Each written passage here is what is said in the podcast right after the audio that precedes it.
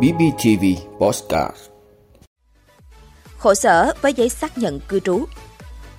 Thêm mười bốn di sản được ghi vào danh mục di sản văn hóa phi vật thể quốc gia.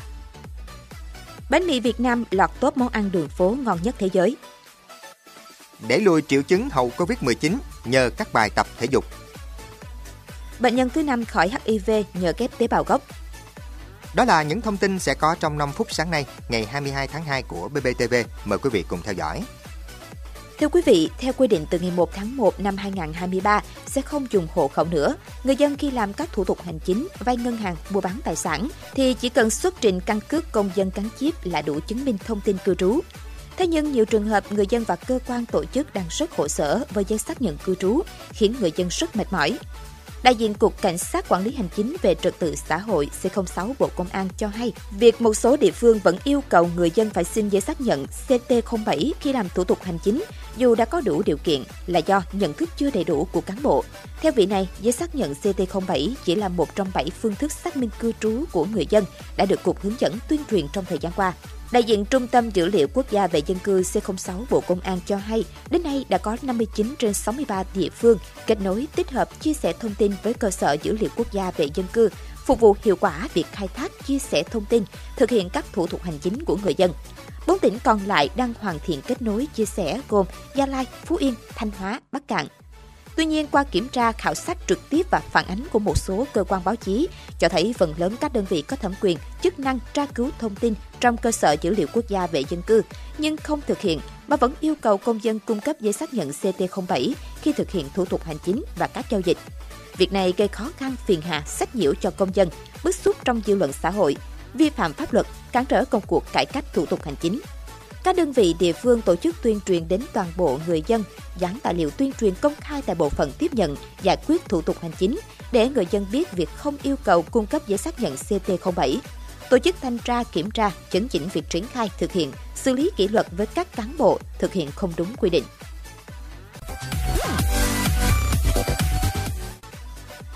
Thưa quý vị, Bộ Văn hóa, Thể thao và Du lịch đã chính thức công bố các quyết định ghi danh mười bốn di sản ở các tỉnh, thành phố vào danh mục di sản văn hóa phi vật thể quốc gia. Trong số mười bốn di sản được ghi danh lần này, tập quán xã hội và tín ngưỡng Mo Mường của một số huyện thuộc tỉnh Thanh Hóa và một số huyện thuộc tỉnh Phú Thọ được ghi danh. Thống kê của Cục Di sản Văn hóa, Bộ Văn hóa, Thể thao và Du lịch, di sản Mo Mường hiện có tại các tỉnh, thành phố như Ninh Bình, Phú Thọ, Sơn La, Thanh Hóa, Đắk Lắk và Hà Nội. Trước đó, trong đợt công nhận đầu tháng hai năm hai nghìn không trăm hai mươi ba, Mo Mường ở Hà Nội cũng đã được ghi danh vào danh mục di sản văn hóa phi vật thể quốc gia. Bộ Văn hóa, Thể thao và Du lịch đề nghị Chủ tịch Ủy ban Nhân dân các cấp, chính quyền nơi có di sản văn hóa phi vật thể được đưa vào danh mục trong phạm vi nhiệm vụ và quyền hạn của mình, thực hiện việc quản lý nhà nước theo quy định của pháp luật về di sản văn hóa.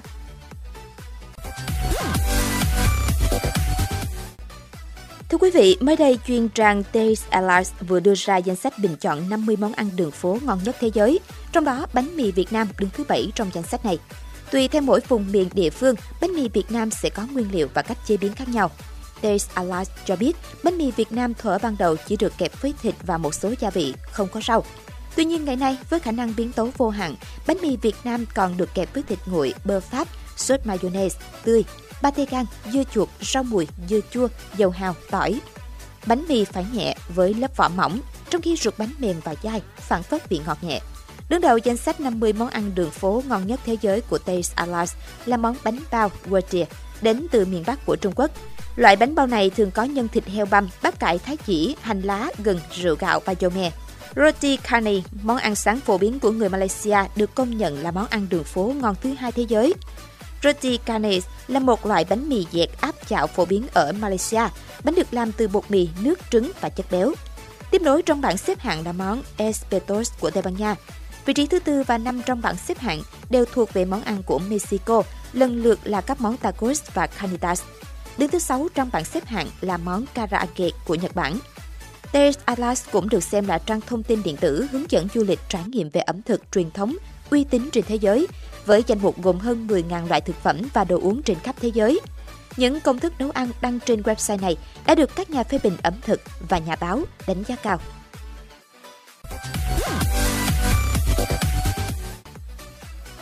Thưa quý vị, trong một nghiên cứu mới đây mang tên là Burr Silver, do Viện Tim mạch và Tiểu đường Baker ở thành phố Melbourne và Viện Menzies ở thành phố Hobart của Australia thực hiện. Các nhà nghiên cứu đã tiến hành thử nghiệm các bài tập thể dục để giúp đẩy lùi các triệu chứng hậu Covid. Nghiên cứu chỉ ra rằng, một chương trình tập thể dục được cá nhân hóa sẽ mang lại hiệu quả trong việc giúp những người bị suy giảm khả năng tập thể dục sau khi mắc Covid mười chín. Khoảng một phần tư số người tham gia chương trình thử nghiệm đã thu được những kết quả tích cực. Cụ thể, họ đã tăng được khoảng mười lăm phần trăm số lượng bài tập mà họ có thể thực hiện. Tuy nhiên, nghiên cứu cũng cảnh báo rằng tập thể dục không hẳn giúp ích cho tất cả những người có các triệu chứng hậu Covid. Giáo sư Maverick cho rằng, mỗi người có những bài tập thể dục khác nhau vì khả năng tập thể dục và khả năng tăng cường tập thể dục của mỗi người là khác nhau. Việc này cũng giống như kê đơn và dùng thuốc. Ông khuyên những người có triệu chứng hậu Covid không nên tập ngay bài tập mà không có sự giám sát y tế sát sao.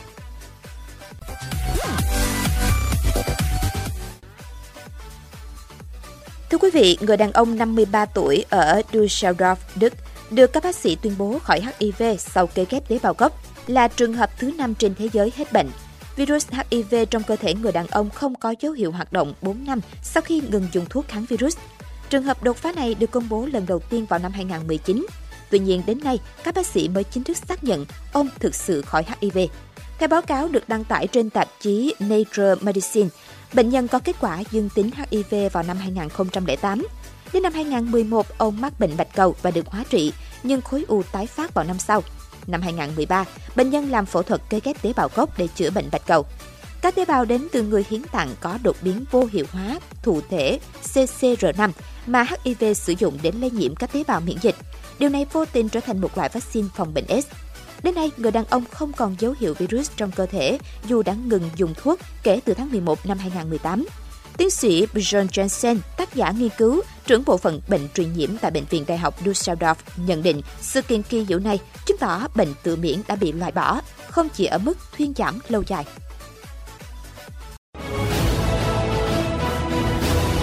Cảm ơn quý vị đã luôn ủng hộ các chương trình của Đài Phát thanh Truyền hình và Báo Bình Phước. Nếu có nhu cầu đăng thông tin quảng cáo ra vặt, quý khách hàng vui lòng liên hệ phòng dịch vụ quảng cáo phát hành số điện thoại không hai bảy một ba tám tám bảy không sáu năm. bê bê tê vê, vì bạn mỗi ngày.